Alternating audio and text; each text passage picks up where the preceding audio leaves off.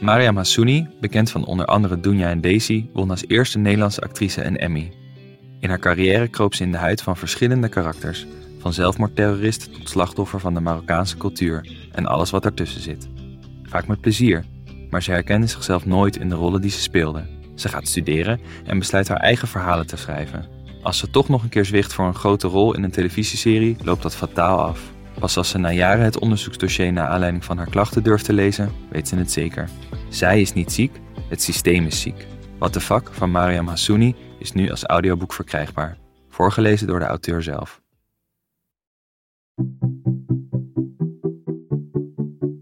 Hallo, ik ben Valentijn Hoogkamp, schrijver van fictie, poëzie en toneelstukken. Vorig jaar verscheen mijn boek Antiboy, een persoonlijk verhaal over mijn coming of gender.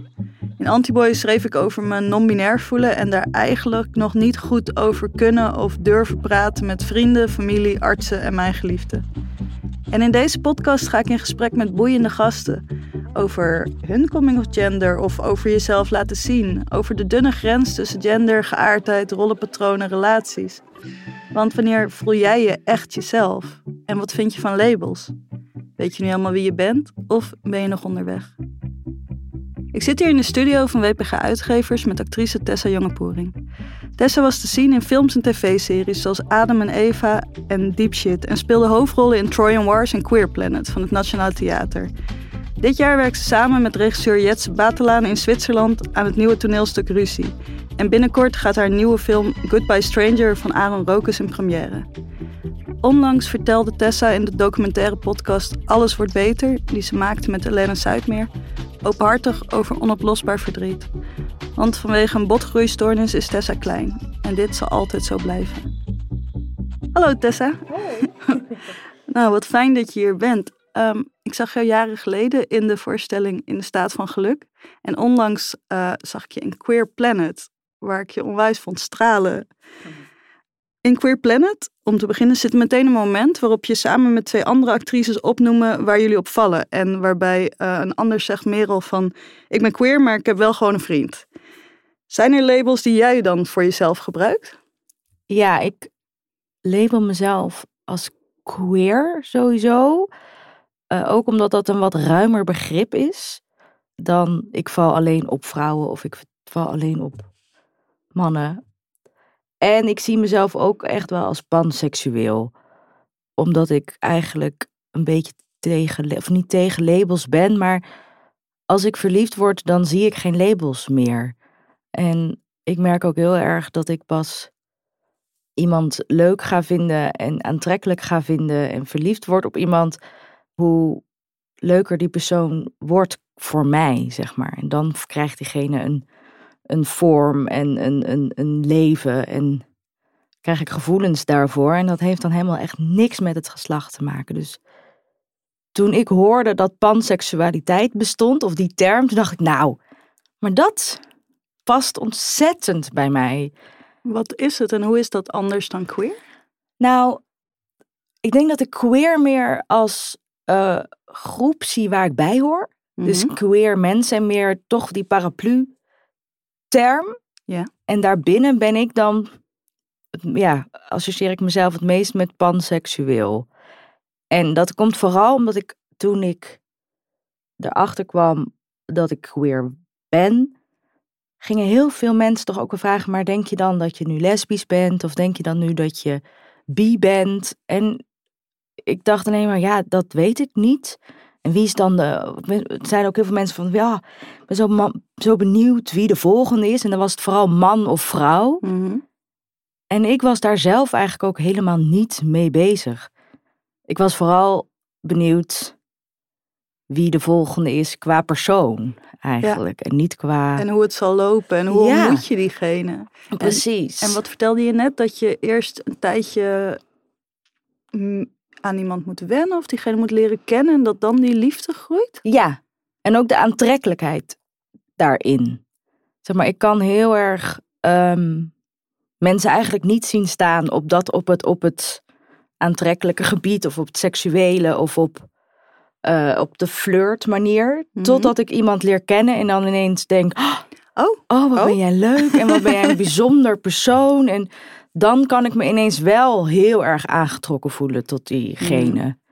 gebeurt dit dan ook wel eens met je, mensen die je eigenlijk al jaren kent? Ja, zeker. Oh. Ja, ja.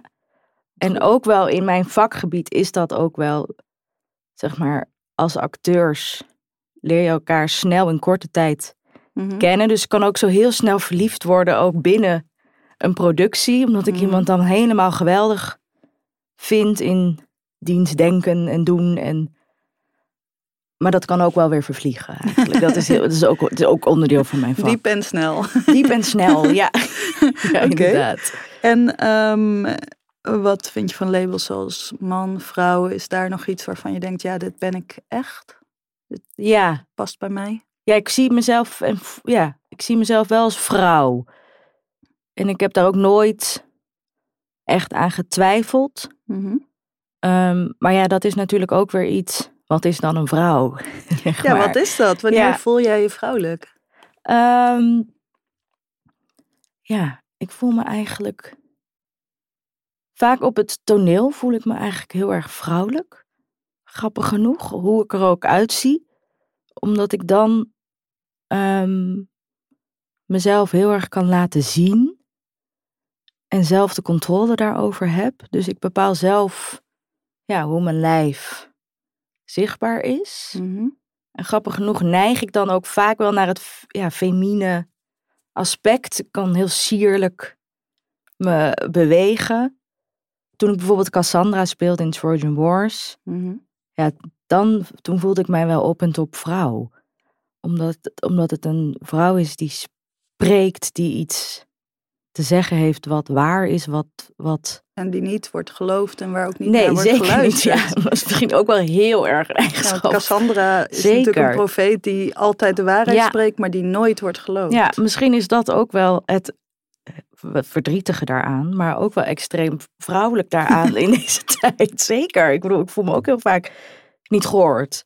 Ik voel me ook heel erg vrouw als ik s'avonds over straat moet lopen. Ja. Eh, en moet sms appen dat ik thuis ben en dat ik bang ben in het donker om alleen over straat. Dat, dan ben ik ook heel erg vrouw. Ik eh, heb Ehm. ook voor Antiboy dat aan veel mensen gevraagd van wanneer voel jij je man, wanneer voel jij vrouw, wanneer voel je iets anders. En eh, de eerste keer dat ik dat aan iemand vroeg was aan mijn kapster, die aan het knippen was ondertussen ook vlak naast mijn oor. Dus zag ik altijd een beetje spannend, want ik vind dat ze zich moet concentreren als ik knip. Oh. Maar toen zei ik ook, eh, wanneer voel je vrouw? Ze hoeft geen seconde na te denken. Ze, Ja, als ik word lastiggevallen in de trein. Ja, ja, dat is wel zo, ja. ja Dat snap ik. Ja, stom is dat, hè? Maar je bent gewoon minder veilig op straat Ja. als vrouw en minder weerbaar. Waren ook wel mensen die zeiden, eh, naast het lastiggevallen worden, die het zeiden als ze bepaalde handelingen deden, als ze hun haar borstelden of ze zich Oh ja. opmaakten. Kreeg je ook bijvoorbeeld door het kostuum dat je voor Ja, ja. Cassandra moest dragen? Zeker, ja, dat was een hele mooie, waren twee hele mooie Oscar-waardige jurken, moet ik zeggen. Mhm. Door Carly Everaerts gemaakt of eh, uitgekozen. En dat was wel voor mij wel op een top vrouw. En dat mijn vrouwelijke vormen daar dan heel mooi in uitkwamen. En ik had een hele mooie witte afro als pruik en ontzettend mooie make-up. Mhm. Dus dat was wel, ja, voor mij voelde ik me daar wel Een roze metallic jurk. roze metallic jurk inderdaad. En heel se- ik voelde hem gewoon heel erg sexy. En ik weet niet of dat dan heel erg vrouwelijk is. Maar als ik me heel erg sexy voel, dan voel ik me ook heel erg vrouw. Grappig genoeg. Dat heeft daar wel mee te maken. Oh, dat is interessant. Wanneer voel jij je mooi? Ehm, ja, wanneer voel ik mij mooi? Dat wisselt, dat wisselt heel erg. Het ligt ook ontzettend aan hoe ik in mijn vel zit. Mhm. hoe ik, hoeveel ik van mezelf hou op dat moment. Ehm, ik heb eigenlijk de afgelopen jaren mezelf heel erg niet mooi gevonden. Ehm, ook omdat ik ontzettend aan het zoeken was naar ehm, mijn identiteit als klein persoon Mhm. en eh, hoe, hoe dat te omarmen. Ik keek bijvoorbeeld nooit, ik keek altijd alleen maar naar mijn gezicht. In de spiegel. Ja, ik keek nooit naar mijn lijf, omdat ik dacht dat is klein. Mhm. En dat heeft de vormen van iemand met achondroplasie. Ja. En dat heb ik eigenlijk niet. En dan keek ik vooral naar mijn gezicht en dat vond ik dan wel heel mooi. Mhm. En nu verandert dat een beetje. Dus ik zie nu ook bijvoorbeeld veel meer mijn vormen en mijn vormen die bij achondroplasie horen. Mhm. En kan dat soms toch ook wel mooi vinden of ook meer van mijzelf vinden. Dat het, dat het bij mij hoort. Ehm, maar het blijft, het blijft moeilijk. Het blijft iets onzekers. En soms kan ik wel ineens denken, ja, deze billen die zijn echt lekker. Of ja, kijk Ja. nou even wat. Dan sta je voor de spiegel en dan Ja. denk je, wauw. Ja, Ja. Of dan heb ik gewoon iets moois aan. Of voel ik me goed. Heb ik zin in. Of ben ik met vrienden. Dat kan ik ook. Als ik met vrienden ben met goed gezelschap. Kan ik mezelf ook heel mooi vinden. Door hun ook eigenlijk. Oh, eh, ja. door, door hoe, zij jou zien? Zie je jezelf Ja. door hun ogen of door, door, ja, door de eigenlijk wel vriendschap? allebei. Ja, door hoe zij mij zien. En dan hoeven ze niet eh, elke keer te zeggen, je bent zo mooi of zo. Maar ik, ik voel dat ze me, ja, dat ze blij worden als ik er ben. En ik word blij van hun. En we delen alles met elkaar. En ik voel me ook altijd, als ik met mijn vrienden ben, heel veilig. Eh, thuis, maar ook op straat. Dus dan voel ik me vanzelf ook, ja, ga je ook letterlijk rechterop lopen. En voel ik me ook echt mooier eigenlijk, ja. En ik zie wat voor rijkdom ik heb. Door, met, ja, door deze relaties die ik met hun heb. Wat prachtig. Ja, hey, en ehm, ik heb, eh, ik, her- ik herken ook heel erg in de spiegel kijken en dan iets zien waarvan ik in ieder geval van binnen dacht dat het er anders uitzag. En Ja. Daardoor ehm, zijn spiegels en ook foto's die mensen van me nemen toch altijd weer een confrontatie. Omdat ik dan ontdek, oké, in mijn binnenwereld ben ik veel hoekiger, ben ik veel langer, maar dat is niet zo. Als Ja. ik dan in zo'n spiegel kijk, dan snap ik waarom mensen me mevrouw noemen of een meisje zien, omdat ik dat dan ineens in die spiegel ook zie. En dat vind ik elke keer een beetje verwarrend. En nu heb ik mijn spiegels uit mijn slaapkamer verwijderd. Dat Oh, ik zo wauw. één kamer heb waarin ik dat dus niet hoef te voelen. En Mhm. de rest, van de, rest van het huis heb ik dus wel veel spiegels. ja, En verder probeer ik het ook te beïnvloeden eh, met kleding. Eh, daar ben ik dan erg mee bezig van. Ik kan die hoeken bijvoorbeeld wel creëren voor mezelf door ja, bepaalde oh ja. dingen te dragen. Zijn er eh, dingen die jij dan ook doet om, om te beïnvloeden hoe je jezelf ziet? Ja. Ja, ik denk het wel. Sowieso, ik vind kleding sowieso een moeilijk. Ik vind het geweldig, omdat Mhm. het jezelf ook een identiteit geeft en een, een kleur. En ja, je mag, ik mag zelf kiezen ineens hoe ik eruit zie en hoe mensen naar mij zien. Maar soms als ik me niet zo goed voel, ga ik juist, wil ik zo onopvallend mogelijk eh, gekleed zijn. Omdat ik dan wil dat niemand me ziet. Ehm, dus daarin pas ik me qua kleding soms echt wel aan. Ehm, en soms kan het ook, dat is ook wel gewoon, soms kan het ook de andere kant op merken dat ik me juist heel erg mooi ga maken. Ehm, maar ook in de hoop dat mensen dan mijn klein zijn bijvoorbeeld wat minder zien. Dus het, Ja. het is heel dubbel. Ehm, Zichtbaarheid en onzichtbaarheid en hoe je daar... dat gaat eigenlijk op van allerlei manieren door elkaar heen. Maar het heeft wel altijd met mijn lijf te maken, ja. Het kan vast waarop je werkt. Ja. Ja. Ja. En soms inderdaad, als ik gewoon, als ik maar eh, leuk, als ik maar gewoon leuk genoeg eruit zie en een beetje make-up op en eh, high fashion draag, zeg maar bij wijze van, Ja? dan zien de mensen hoe dat ik dan ook nog wel modebewust kan zijn, ondanks dat ik klein ben. Ehm, en dat ik er gewoon ook leuk uit kan zien.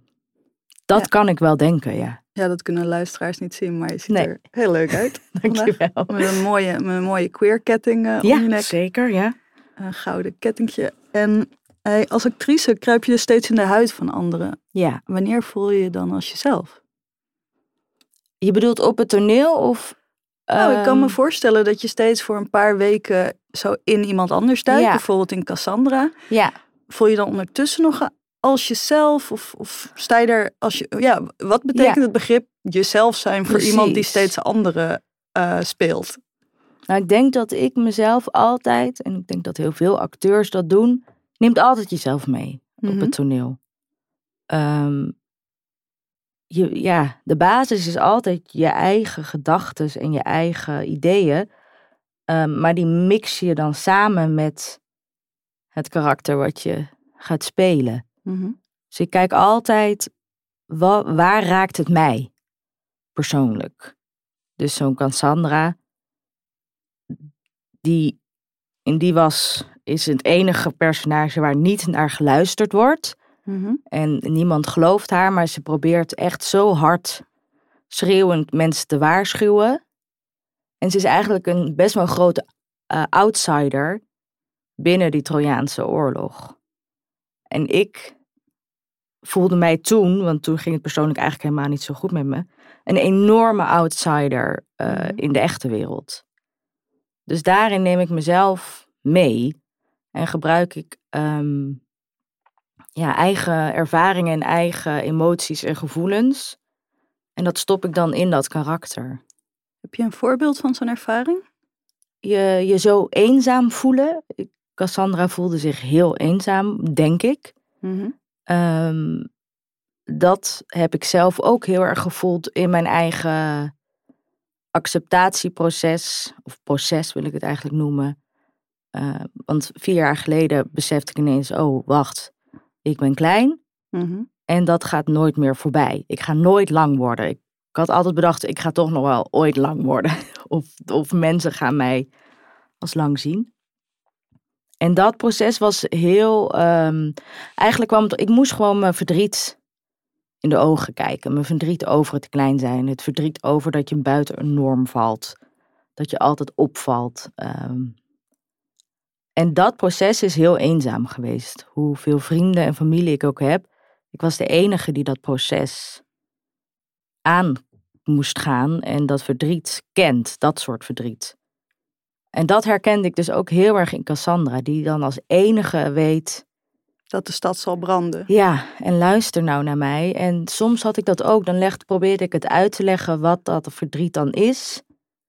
Ehm, dat je dus moet rouwen om je handicap. En dan luisterden de mensen wel, maar met, vol met liefde, maar ik voelde gewoon, ja, maar ze begrijpen het eigenlijk niet echt.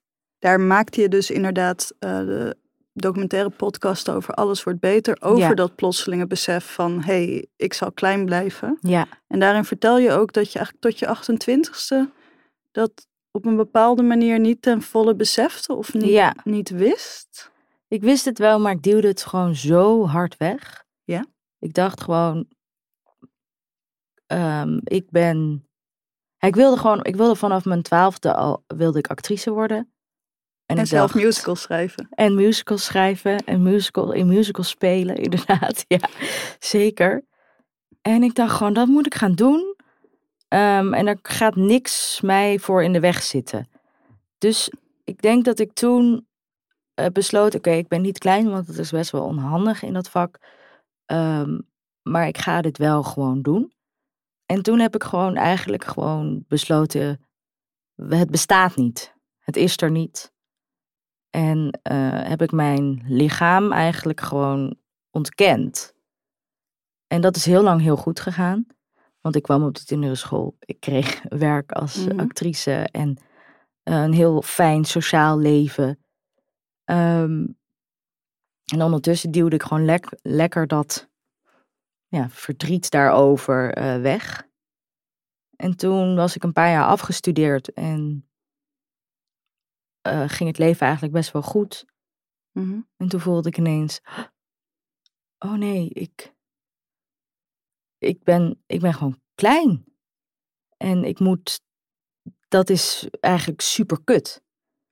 In plaats van dat is super helemaal niet erg. En nee hoor, ik heb er nooit last van. En nee hoor, ik kan alles wat iedereen kan. En ehm, ik heb een fantastisch leven. En nee hoor, het gaat goed met mij. En toen dacht ik ineens, nee, het gaat eigenlijk helemaal niet goed met mij. Ik heb alles voor elkaar, maar dat mijn eigen lijf en mijn eigen, een groot deel van mijn identiteit heb ik gewoon niet uh, gezien.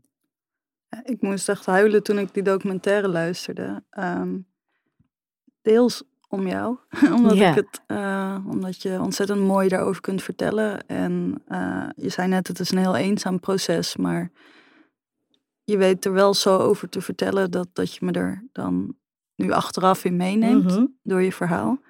En ik denk dat ik ook deels om mezelf huilde, omdat ja. ik wel herken dat je jezelf um, opdraagt, in mijn geval zo vrouwelijk mogelijk zijn, dan gaat dit probleem wel weg. Precies. Ja. Er kwam nooit een punt dat ik uh, vrouwelijk genoeg kon zijn uh, om het probleem weg te laten gaan. Ja, ja, ja. um, maar je kan daar wel heel lang heel veel vast aan hebben, want je kan daar heel hard aan werken. Als je denkt, ik werk naar iets toe dat ik aan het oplossen ben. Uh, maar ja, goed, dan komt inderdaad op een gegeven moment een soort crash als, als, je, als je opties ja, ja, op zijn. Precies, of zo. ja. Of, ja. Ja, het is wel echt ook een overlevingsmechanisme natuurlijk. Mm -hmm. uh, dat zou voor jou ook zo zijn geweest. Van oké, okay, overleven, overleven, overleven. Maar ineens ja, is, die, is die energie zeg maar op. Ja, ik schrijf een antiboy eigenlijk ook over, dat, over die momenten dat je zelf nog niet helemaal door hebt dat het niet werkt. Ja, ja, ja. Maar je begint ja. langzaam te merken van ik loop vast of uh, ik weet niet meer waar ik het moet zoeken. En dan is de enige optie inderdaad uh, dat verdriet bespreekbaar maken. En dan Ja. ook kijken wie er om je heen gaan staan en uh, wie je daardoor dan kwijtraakt. Zeker, Ook. ja, absoluut. Ja. Hey, en um, kun je vertellen waarom je er uiteindelijk ook een podcast hebt gemaakt over zo'n groot en ook zo'n persoonlijk verdriet? Um, omdat ik het, wat ik voelde, niet begreep. Mm -hmm. En uh, het groter was dan ik dacht in eerste instantie ook. Ik dacht, nou, ik voel me niet zo lekker, ga even twee weken thuis zitten. En dan gaat het wel weer. Maar nu ben ik vier jaar verder en ja, ben ik er nog steeds mee bezig. En ik had het gewoon nog nooit in televisieprogramma's ge gehoord of uh, in boeken gelezen. Um, en wat dan precies? Had je nog niet gehoord? Het verdriet, ja. Eigenlijk mensen met een handicap worden vooral in de media neergezet als mensen die uh, helden zijn en uh, sterk zijn. En laat eens even zien wat jij ondanks je handicap allemaal wel kan. Mm -hmm. En uh, laat eens even zien hoe dicht jij bij onze norm kan komen. Maar ondertussen hoor je er eigenlijk nooit echt bij. En ik werd een beetje, ik werd heel verdrietig van het constant maar positief moeten zijn en laten zien van nee hoor, er is niks aan de hand met mij. Uh, I'm ik heb fine. een fuck you mentaliteit. Ja, ik heb een fuck you mentaliteit. En uh, ik doe gewoon alles wat ik wil en ik hoor wel bij jullie. Um, en dat wordt dan heel erg geprezen ook door die norm van wel wat goed. Maar vervolgens hoorde er nog steeds eigenlijk niet bij. En daar kwam ik achter van ik kom er dus nooit bij.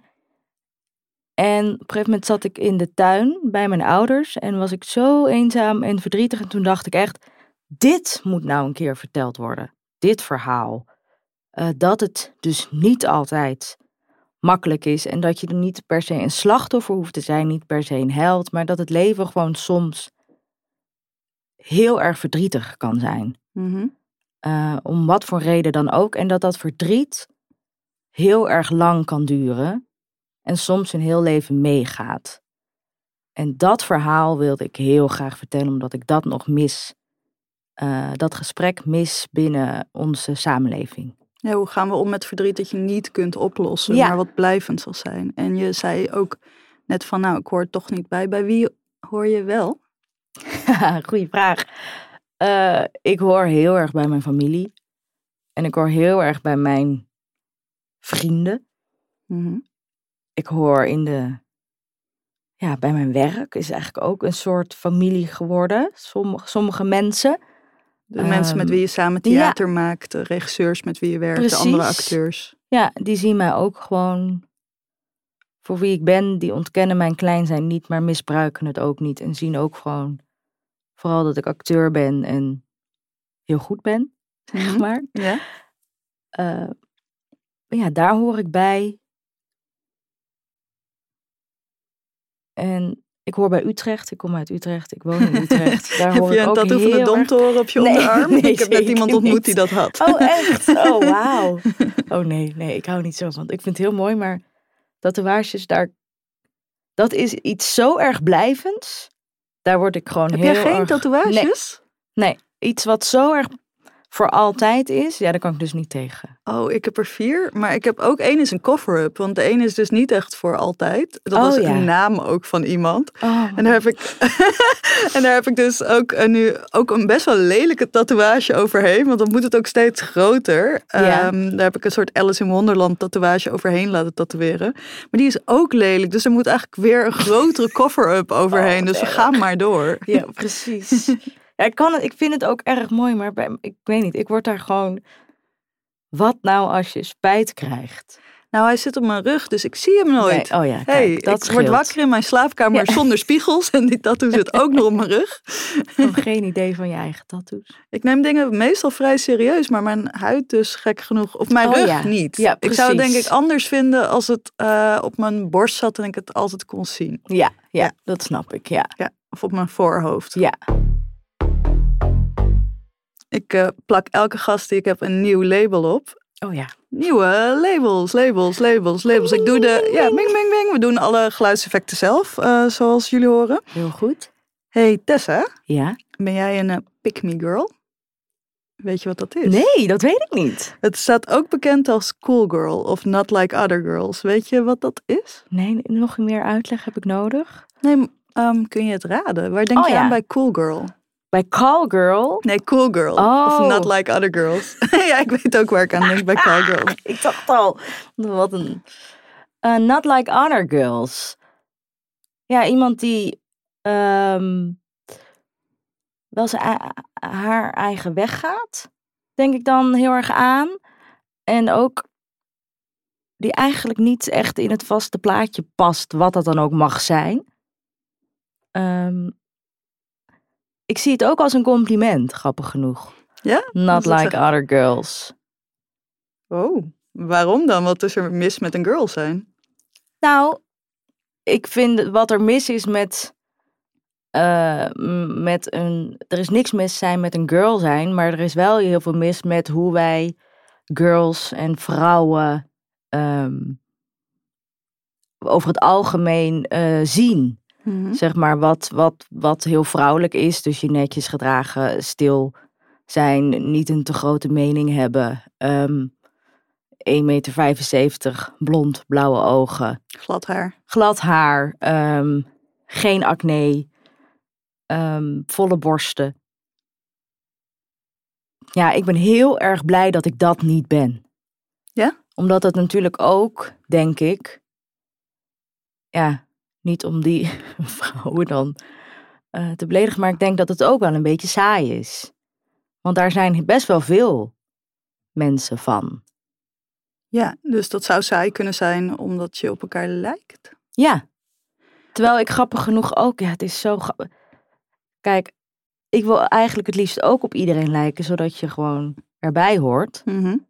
Maar tegelijkertijd denk ik ook van ja, dat heeft in mijn geval ook niet zo heel veel zin. Dus, want ik lijk niet op het gemiddelde.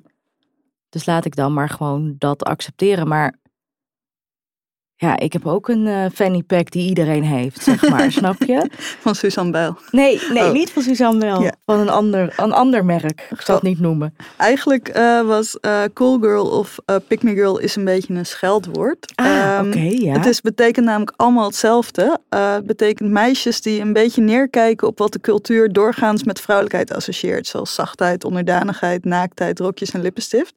Maar ook meisjes die meelachen om seksistische grappen en altijd in elke socia- sociale situatie de kant van de mannen kiezen. Dus daar wordt dan eh, toch altijd een beetje beledigend over gepraat. Aan de ene kant wil je er zijn. Ze is not like other girls, ze is zo cool. Ja, Maar er wordt ook wel over gedaan van... hé, hey, die is eigenlijk niet zo aardig tegenover andere meisjes. Of zegt daarmee Ah, van... ja, nou, een ja. meisje wil je toch niet zijn. Je wil cool zijn. En het heet ook soms pick me girl van... oh ja, zo wil je zijn. Om in de smaak te vallen bij jongens. En ja precies. toen vroeg ik me ook af... is het nou een scheldwoord of een geuzennaam? Want ergens, mensen willen toch ook altijd... Iedereen wil toch bijzonder zijn? Ja. Wil iedereen niet uitgekozen worden? Ja, dat denk ik ook. Dus ik wou dan een nieuw label voorstellen dat het meer See Me Girl is. Dat, dat gewoon mensen gezien willen worden Ja. en uitgekozen willen worden. En dat het misschien helemaal niet een... Kijk, niet door gemeen te zijn en anderen af te kammen. Maar wat is daar mis mee met eh, ja, gekozen willen worden? Ja, en ook voor jezelf daarin kiezen. Van nou ja, ik hoor niet bij die groep. Ik Mhm. maak wel een eigen groep. Of ik ga wel naar een andere groep. Mag, je mag, je mag natuurlijk helemaal zelf bepalen bij welke groep je wil horen. Ja. Ongeacht hoe je eruit ziet of wat je geslacht is. Hoe, wat heeft het jou gebracht om zo'n persoonlijk verhaal eh, te vertellen? Zoals je in de podcast wordt Ja, verteld? echt heel veel. Veel meer dan ik dacht. Sowieso, als mensen mij niet begrijpen, dan zeg ik altijd: luister de podcast maar even. Ja? Want dan snap je helemaal wat, waar ik in zit. Dus ook als je nieuwe mensen ontmoet, zeg je van... Nou, Ja. ga maar maar even bestuderen. Hier is mijn podcast. Bijna wel, ja. Of als ik collega's heb, nieuwe collega's, dan merk ik gewoon op een gegeven moment: ah, jullie moeten echt even mijn podcast luisteren. Want dan hoef ik niet elke keer uit te leggen waar ik, waarom ik soms op een dag even somber ben. Of soms eh, last heb van, van angsten of iets. Dat komt allemaal daar vandaan. Ja. Ehm, en ik zit nog steeds midden in dat proces. Dus dat is soms fijn van, nou, ga dat maar even luisteren. Want dat is gewoon, weet je, in een half uur waar ik in zit. En ik vind het dan heel erg prettig dat mensen dat weten en dat, je, dat het dan oké is. En dat voelt niet gek dat, dat mensen, dat jij hen nog niet zo goed kent, maar dat zij eigenlijk al best wat persoonlijke dingen van jou Ja. weten? Of hoe voelt dat? Mm, ja, dat vond ik heel erg spannend. Ook toen het uitkwam. Ik was zo zenuwachtig en ik dacht echt. Ik heb zo vaak tegen Helene eh, Zuidmeer, dus die eh, het geregisseerd heeft, gezegd: nee, maar dat moet er echt uit, dat moet er nog in. En zij was op een gegeven moment: Tess, ik weet heel goed wat ik doe. Ik ben je beste vriendin. Mhm. Heb vertrouwen. En ik had ook vertrouwen, maar ik was gewoon zo bang op alle, om alle reacties. En ook zo bang om eh, het verkeerde te zeggen. Ehm, Wat dacht je dat er zou, wat hoopte je dat er zou gebeuren? En grappig genoeg, wat er is gebeurd, hoopte ik. Dus dat er heel veel mensen zich daarin herkenden. Mhm. Dat veel mensen ehm, met een groeistoornis ook hebben gezegd: Dit is gewoon ook mijn verhaal. En ik heb dit nog nooit gehoord. En eh dank je wel hiervoor. En daar was ik heel erg bang voor dat, dat, dat er dus heel veel kleine mensen zouden zeggen: Ja, sorry, maar dit herken ik echt niet. Waarom vertel je dit verhaal? Maar dat was gelukkig niet zo. Mhm. En dat heel veel mensen eh, die geen groeistoornis hebben, maar een ander eh, Verdriet. verdriet, verblijvend verdriet, eh, er zich ook in herkenden. Ik wilde ook heel graag dat het iets, een universeel verhaal zou worden. En dat is gelukt. Dat, we, dat ik er hiermee met mijn verdriet dan toch ook anderen kan helpen. Ik vond dat mooi, want het is zo specifiek, omdat het over jouw botgroeistoornis gaat. Ja, En tegelijkertijd zo universeel dat ik, eh, worstelend met, met rouw en met het onderzoek van non-binariteit, er ook heel veel in herken. ja precies. Ja. Dus, nou, ja, dat is super fijn. En heb je nu, nu je dit verhaal ook hebt verteld, eh, heb je het gevoel van, nou, ik weet nu wie ik ben of waar ik mee worstel? Of denk je dat je nog gaat veranderen in de toekomst? Ja, dat, precies die vraag stel ik mezelf nu ook. Ik zit in een fase dat ik denk, ja, ik ben nou echt wel veel verder. Of wat ja, verder vind ik ook eigenlijk een stom woord. Ik sta nu op dit moment redelijk stabiel in het leven. Dat was een paar maanden geleden echt anders. Ehm, en soms denk ik dan, oh ja, is dit dan vooruitgang? Of, eh, en ik voel me ook rustiger en ehm, volwassener. En ik accepteer meer ehm, dat, er, dat ik heel mijn leven klein ben en dat er verdriet over mag zijn. Of ik laat dat meer toe. Dus ik ben, be- ja, ik ben meer aan het leren leven daarmee. En soms vraag ik me, ja, ik, maar ik voel ook, dit is, eh, dit gaat ook nog wel eens een paar stappen terug. Of ik ga ook echt nog wel weer wat minder goede tijden hebben. Ehm, het is gewoon, ge- het, zeg maar, het leven is natuurlijk niet één rechte lijn omhoog. Mhm. En dat is eigenlijk hetgene wat ik heb omarmd. En toen werd het rustig, merkte ik. Oké. Ja. Dit is misschien een mooie overgang. Heb jij een queer lifehack voor ons? Ja. Naast het omarmen van eh, ja, dat, het geen rechte lijn is. Precies. Ik denk dat ik, ik denk gewoon omarm je verdriet ook. En, eh, en ben bij vrienden. Dat is echt zo belangrijk. Ehm, en bij familie en, en deel je verdriet daarmee. Eh, wat voor een verdriet dat dan ook is, of wat voor rouw, of ehm, ja. En luister naar elkaar. Ja, eh, spreek en luister. Dat is eigenlijk mijn, mijn, mijn tip of mijn life hack. Omring je met anderen. Ja, Eh, ook als je door iets heen gaat wat je eigenlijk wat, wat heel persoonlijk is. En wat vooral zich in jou voltrekt. Je altijd met anderen omringen is jouw tip. ja, of Mensen die op je lijken of mag het ook hele andere soort mensen zijn? Ja, dat, dat mag je zelf weten. Nee, ik heb zelf in ieder geval mensen eh, die, die, die je kennen. Laat ik het, laat ik het zo zeggen. En, en heb geduld ook met elkaar. En probeer het niet op te lossen. Probeer gewoon naar elkaar te luisteren. Dat is ook wat Dirk de Wachter in Alles wordt beter zegt. Hij is psychiater. Mhm. Luister naar elkaar en probeer het niet op te lossen voor elkaar. Wat doe je om jezelf op te vrolijken? Ehm, Waar word jij vrolijk van? Ja, ik ben dus echt verslaafd aan tv kijken. Dat is, daar word ik heel vrolijk van. Mhm. En series kijken. Ehm, ik word ook heel vrolijk van naar buiten gaan en ja, vri- ja weer die vrienden. Vrienden. Grappig hè, ja. Met mensen, maar ik ka- kan ook heel goed alleen zijn. Een beetje door de, door de stad slenteren.